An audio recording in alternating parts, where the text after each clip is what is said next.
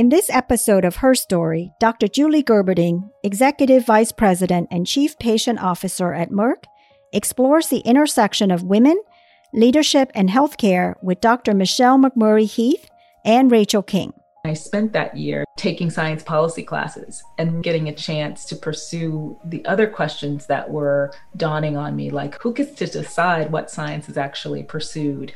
Who's involved in that decision making process?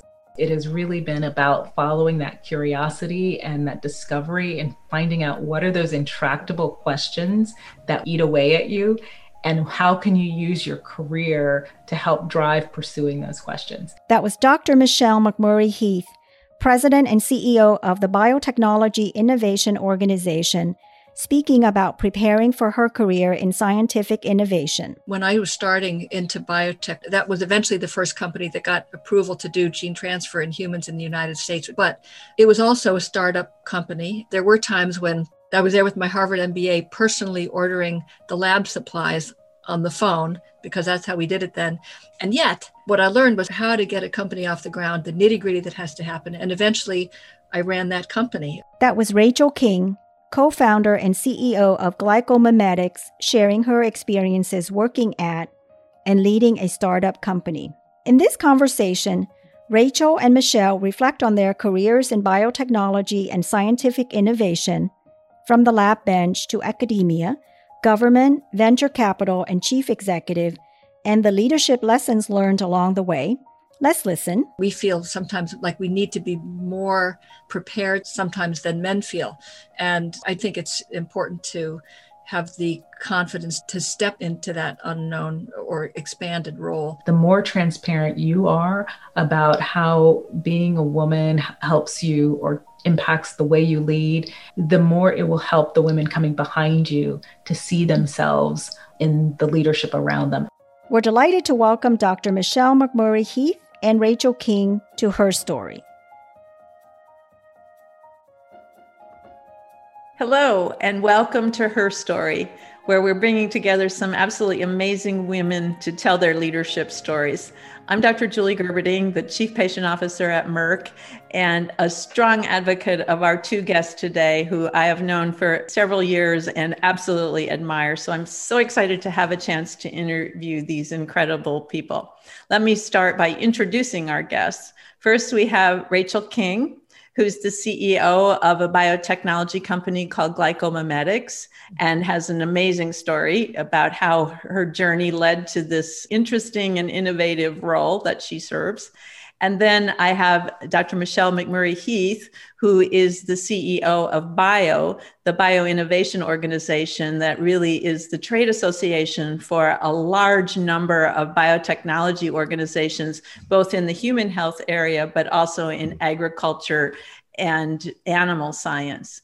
We have women who've been in multiple sectors who are strong advocates of biotechnology and innovation, but also have had some amazing transitions along the way. So, Rachel, I'm going to go to you first and just tell us a little bit about your journey. You've gone to some pretty amazing universities, including Harvard, and you have a lot of background behind you that led up to your current role as CEO. So tell us the short story. I will. Thank you, Julie. It's great to be here with both of you. It's really a privilege. I did go to Harvard Business School for my MBA and Dartmouth undergrad and felt lucky to get the education that both of those provided. Worked at Bain and Company in consulting first, and then got into biotechnology and I've basically stayed somewhere around biotechnology in the years since working at a startup gene therapy company and then that company was eventually bought by Novartis and worked at Novartis for some time. I went into venture capital, worked at NEA, and out of NEA started Glycomimetics. And over that time became very involved with bio also, and have also very much enjoyed that opportunity as well. Let me just probe a little bit. Why biotech? What was the attraction to get into this innovation space? I loved science. I was one of those nerdy people in high school. I had a microscope and a dissecting kit in my house and was always collecting things and looking at them and dissecting things. I always loved science, but I didn't go into it. And when I was in college, I got into other things And when I was working at Bain, actually was on a case team looking at one of the early biotech companies. And a light bulb went off when I realized that maybe there was a way to combine that interest in science with what was becoming more of an experience that I was having in business. Realizing that made me appreciate the opportunity to potentially join those things and work in biotech. I'm very driven by the science and also by the potential that we have to have an impact on people's lives, which is so yeah. fundamental. Maybe you could just tell us briefly what you're working on at Glycomimetics. Sure. Our lead program is in AML, which is a form of leukemia, and that's in phase three trial. So we're pushing that forward in a number of different clinical settings. We also have a program in sickle cell disease that we're trying to explore whether we can resurrect. Actually, it failed in a phase three trial, but we're looking back and analyzing, trying to understand what happened there. So hoping we may be able to do something in sickle cell disease. And we have some other earlier stage programs also in the hematology oncology space. We'll come back to the sickle cell story because I think sometimes we learn our best lessons in life from the things that don't go the way we hope. But let me turn now to Dr. Michelle, as she's affectionately known in the bio community. Michelle, you also have had an amazing career trajectory, starting with your academic background and moving in and out of various roles throughout your career. Give us your short story. Thank you for having me. And I have to say, I loved Rachel's story as well because I loved hearing the kismet of finding how your different passions can be pursued simultaneously. I think that's really the journey and the path that we're all on as individuals and as leaders. I was raised in a public health household and I thought I would go into medicine. And when I went to Harvard, I was just preparing my pre medical courses. Mm-hmm. And I had a teacher's assistant who said, you guys should really work in a lab over the summer because you'll see completely different side of science and I called 29 college professors at UC Berkeley, which was the campus near my house. And 28 of them said, Thank you very much for calling. And the 29th said, Why don't you come in and speak to me? Mm-hmm. And this is a real story of female sponsorship. She was a young assistant professor at Berkeley who had been a Harvard undergrad and even though we looked nothing alike she t- she saw herself in me and just let me waste the time of her graduate students for that summer while they really showed me what scientific experiments at the bench were really mm. like and I fell in love with the discovery process. And so while I've had many different roles, it has really been about following that curiosity and that discovery and finding out what are those intractable questions that wake you up at night or eat away at you and how can you use your career to help drive pursuing those questions so i worked in industry i worked in government and through that found my way to bio but that's really been the common thread so you're both CEOs and you're both in the industry and you both are amazing people. But I'm sure the pathway to get to the top hasn't been a smooth sail at all times. So I want to probe a little bit in terms of some of the obstacles that you might have faced along the way. And not so much the mistakes that you made, but how do you learn from your mistakes and how do you recover from them? So, Michelle, I'll just continue with you and then I'll pop over to Rachel next. The interesting thing about doing an MD PhD program is you're confronted with two different ways to go about get reaching a goal. In medical school, if you do everything you're told, if you turn in your assignments on time and you do your tests, you'll finish. In graduate school, there's absolutely no guarantee of success. And so you learn how to start having almost an investment portfolio of projects you have some projects that are high risk but high payoff, some that are likely to succeed but only will be so so in an impact. And you spread yourself across that range of risk. And then hopefully you have something at the end. And I kept that lesson and I've applied it in every role I've been in so that when you hit that project that can't work, either because of an intractable external force or because it's the wrong timing or because you just got it wrong and you were on the wrong track, have some other irons in the fire that you can pick up so that you can keep giving yourself that sense of accomplishment because that's really what keeps you going even when other things don't work out. What did you do your thesis on? I did my thesis on gene recombination in T cells. It's so funny because that's the way I found my way to policy, to science policy, is I was making transgenic mice because we were studying mm. how the chromatin structure and how histone acetylation in chromatin determined which part of the T cell recombined. But I had to breed transgenic mice. And back in the day, that meant a year of all these different back crosses and I was studying it in immunocompromised mice. So they had these tiny little thymi, and it took like 60 to 70 mice for one experiment. Controversial, right? Exactly. I had nightmares about those mice. But I had this extra time that year, and I spent that year, since I never liked to have grass grow under my feet, taking science policy classes and really getting a chance to pursue the other questions that were dawning on me like who pays for this science anyway and who gets to decide what science is actually pursued and who's involved in that decision making process? And i'm still asking those questions today. Rachel i'll come to you. Similar trials and tribulations as you progress to your leadership role today one thing I would say about biotechnology, and I think this is true of life in general, is that things don't go according to plan. When you think about things like trying to finance a biotech company, you have to have a plan. You write your business plan, you lay it all out, you say what you're going to do and how you're going to spend the money that you hope someone will give you. And yet, it's pretty much guaranteed that things will not go according to that plan. And so you think a lot about things like who you want to have around the table with you to deal with what's going to happen and how you're going to address when they don't go according to plan. And so I think in biotech and in life, it's about being flexible and recognizing that you plan as well as you can, and then you deal with the uncertainties that you face and developing options. And so I think it's about developing a plan and retaining flexibility and really trying to ensure optionality. And that's been my experience. I mean, there's so many things that didn't go according to plan, it's probably too many to count, but I think it's been a story of trying to work through the changes and come out as best you can at the other end. I just have to say how much I love what Rachel just said because it's almost like the plan is that your plan will not work. but that is really important because it level sets expectations and yeah. lets you deal with the ups and downs.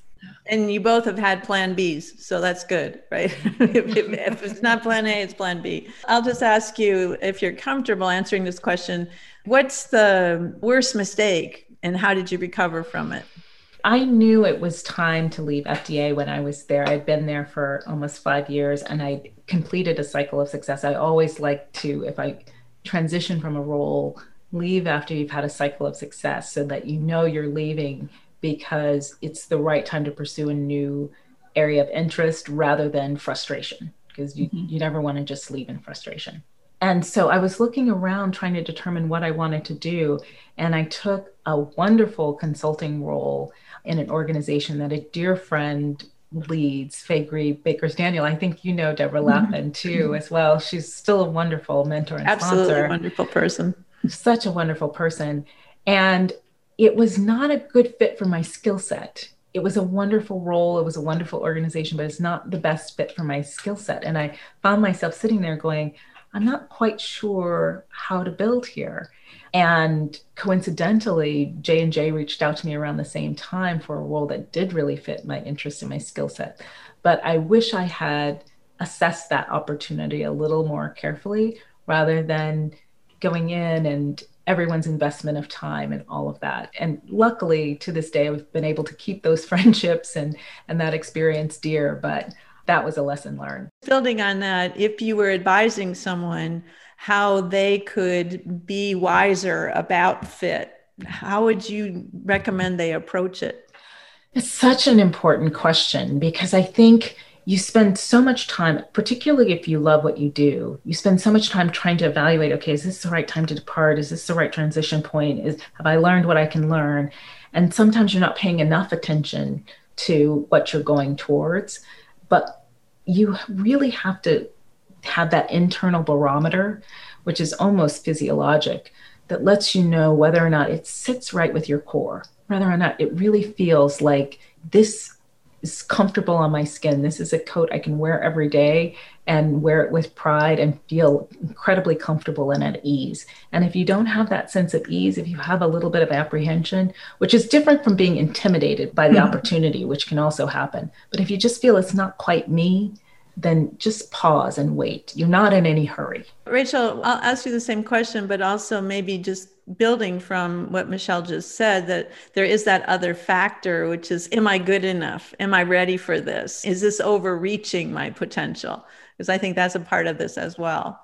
It's interesting reflecting on some of the things that you were saying, Michelle. I was remembering when I was starting into biotech, one of my first jobs was working at genetic therapy and I was thinking about actually a mistake that I almost made. I didn't did this one I didn't I didn't quite make. It was the early days of gene therapy. As it turned out, that was eventually the first company that got approval to do gene transfer in humans in the United States, which was a very interesting, exciting time. But it was also a startup company. And when I was interviewing for the job, the then CEO said, looking at me as kind of an enthusiastic, well-educated person who might have high expectations, he said, I just want to be clear. The roof might be leaking one day, that might be your problem. And just trying to kind of bring me down and, and let me see that there's going to be a lot of nitty gritty there. And while the roof didn't leak, there were times when, for example, I was there with my Harvard MBA personally ordering the lab supplies on the phone because that's how we did it then. And these people right out of college were rushing over to me saying, I need these test tubes by Tuesday. Can you get them here by Tuesday? like that. And, and, I personally organized the library back when people had physical libraries where people brought in all their journals and dumped them in a room. And I put them in the year in order and all this stuff. Also, there with my MBA, feeling like I could be doing something more challenging than that and feeling that sometimes really discouraged at moments when I felt like, why am I doing all this? Can't I be doing something with more challenge and more brain power involved? And yet, what I learned was how to get a company off the ground, the nitty gritty that has to happen. And eventually, I ran that company, you know, some years later after it was sold to Novartis as a division of Novartis. We took the company public. We had a lot of really great experiences there. But what's important and what made me reflect on that in your comments, Michelle, is I, I think it was fit with the people that maybe kept me going. There were really quality people involved. And what we were trying to do was an important, engaging thing. And that kept me going. And so that got me through the days of ordering the test tube and getting the library set up, because I also got to sit in on meetings with the venture capitalists and hear about what we were going to do with trying to get FDA to agree to the first gene transfer experiments, et cetera. So just reflecting on what kind of keeps you going. And I think those things are critically important, those elements of people and that personal engagement with something that is meaningful beyond yourself. When you're in the lab, I certainly went through a painful transition of being a doer to being a manager and then a leader.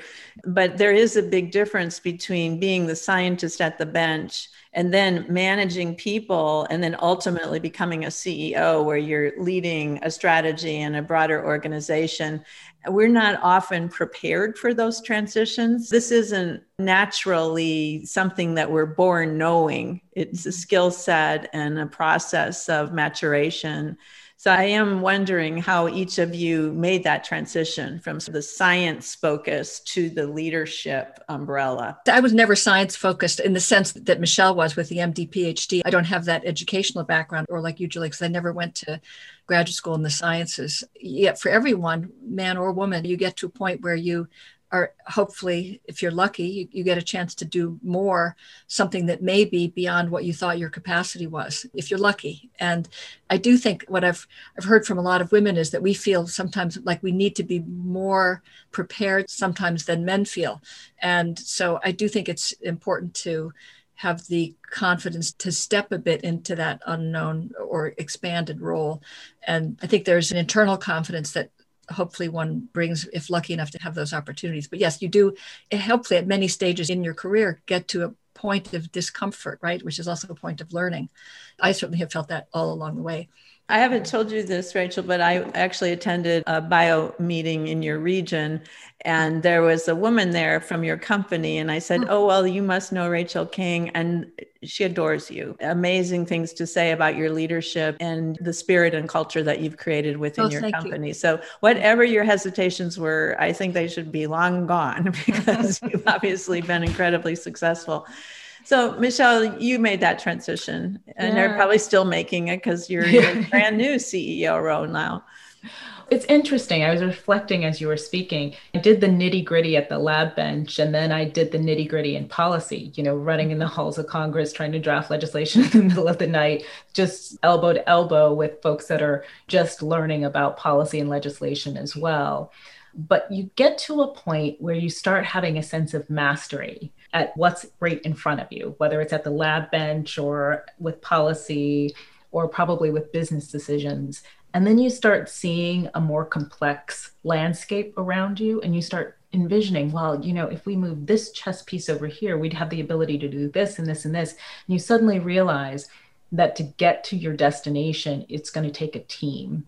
And that's really the step at which you should hold your head up high and look for those leadership opportunities and start small. You know, that first team that you manage of two or three or four people, that is a major shoe to step into because that's an entirely new way of working, realizing how you work through other people, keep other people motivated, cheer them up when they're down, manage not just what's their day job, but also how their personal life impacts that.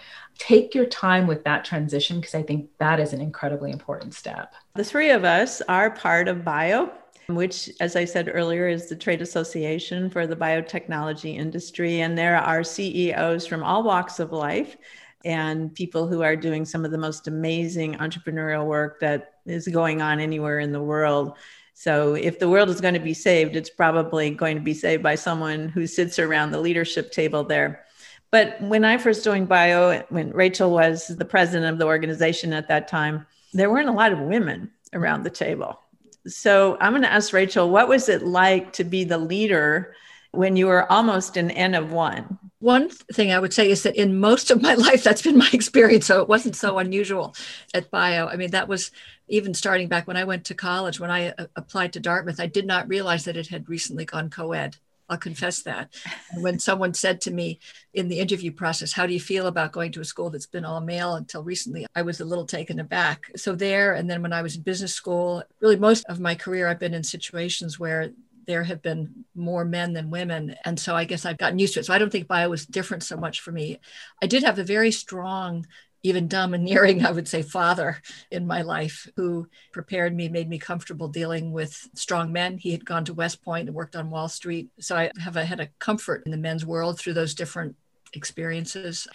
And I think the people in bio, the, the mostly men at that time and the, some women are and were just really wonderful, engaging, intelligent, forward thinking people, and just a real pleasure to be part of that group. So I think that made it feel like a reasonable thing to be to be doing. I know you had an incredibly successful tenure and you were certainly a role model to me for how to conduct myself in that kind of environment. Now, Michelle, you are also an N of one in your leadership role of the entire organization and I know you're in the early days of the transition, but you certainly hit the ground running in addition to the important work that bio is leading in the context of the pandemic and the important policy work that still has to continue on Capitol Hill, you've launched a new initiative at bio that really directly speaks to health equity, but also diversity and inclusion. Can you just say a few words about that and why you chose that as your own signature strategy going into this new role?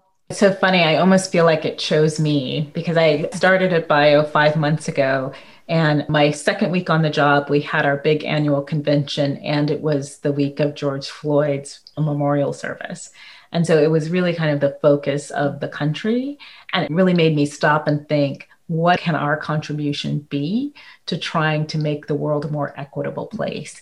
And that framing has really touched on all of my senses of our policy that we do as well, not just DNI policy, but also our innovation policy. How can we look at it with an equity lens? So, bioequality just has three pillars. One is to try to do everything we can as an industry to end health disparities. And I think specifically that means stepping up on improving diversity in our clinical trial populations. Pillar two is really around improving visibility to the great pipeline of talent that is out there. Many of our companies sponsor great training programs for women and minority scientists and entrepreneurs. I, for one, am a grateful beneficiary of a Merck fellowship when I was in graduate school. So, giving visibility to all of our bio member companies of that great talent pool is something we're going to be doing. And then, pillar three is focusing on how can we use the power of our supply chains to help patronize women owned and minority owned businesses. So it's really about economic development, the talent pipeline, and healthcare disparities. And I think that's where we can really have an impact. We don't have a lot of time left, but I just can't end this conversation without asking you each about how you would advise the next generation where you see women who are interested in biotechnology careers, who aspire to leadership positions. How do you support their interest and what advice do you give them in terms of how to accelerate their own opportunities for success? And I will start with you, Rachel. I think perhaps the most important thing in a career experience is who are the people that you're working with.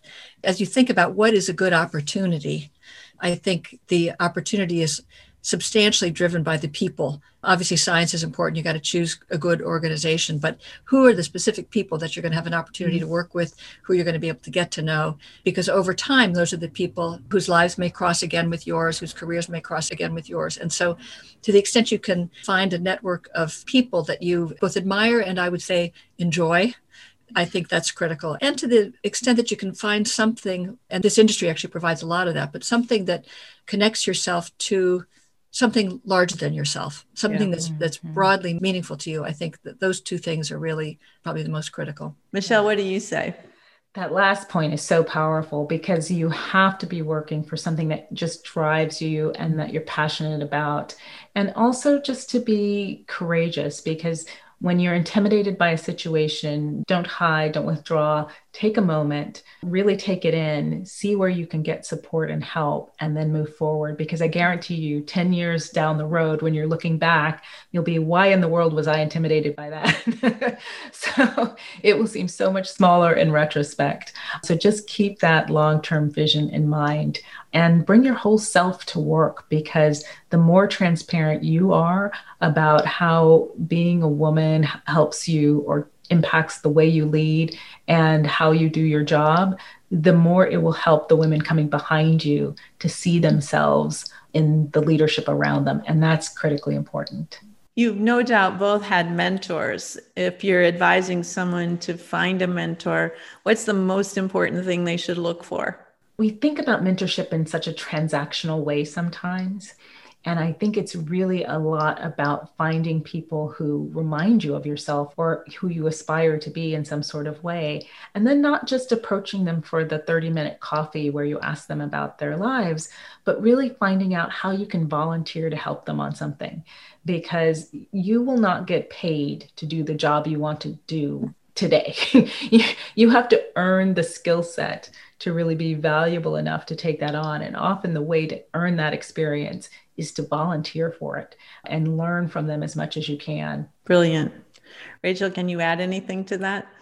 I think you're right. Sometimes we think of this as being too transactional. I would encourage people not to think of it as transactional, but to think of it rather as um, you know a desire to develop relationships with people over time.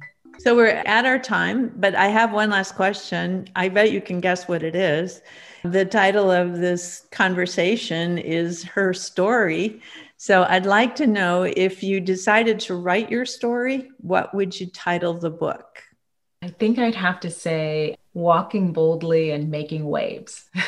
making waves. All right. Mine would have to be something to do with gratitude, something about a grateful heart. I feel very thankful for the opportunities that I've had for the people I've been able to meet, like you both. And so I think mine would have something to do with gratitude. Well, there you have it. Two really incredible women who have had all kinds of professional development experiences and are CEOs of really important organizations and just lovely people. I always say that leadership is a privilege, and it's certainly been my privilege to have a chance to have this conversation with you. So thank you and good luck. I wish you both every success. Thank you, too. Thank you so much for having us. Her Story is a weekly podcast produced by Think Medium. Please subscribe to Her Story on Apple Podcasts or wherever you're listening right now. You can access the video version of Her Story on YouTube or on our website, thinkmedium.com backslash her story. Be sure to rate and review her story so we can continue bringing you stories from inspiring women healthcare leaders. We found that podcasts are known through word of mouth, and we appreciate your spreading the word to friends family, colleagues, and mentors. For question and suggestion about her story, contact us at herstory at thinkmedium.com. Thanks for listening.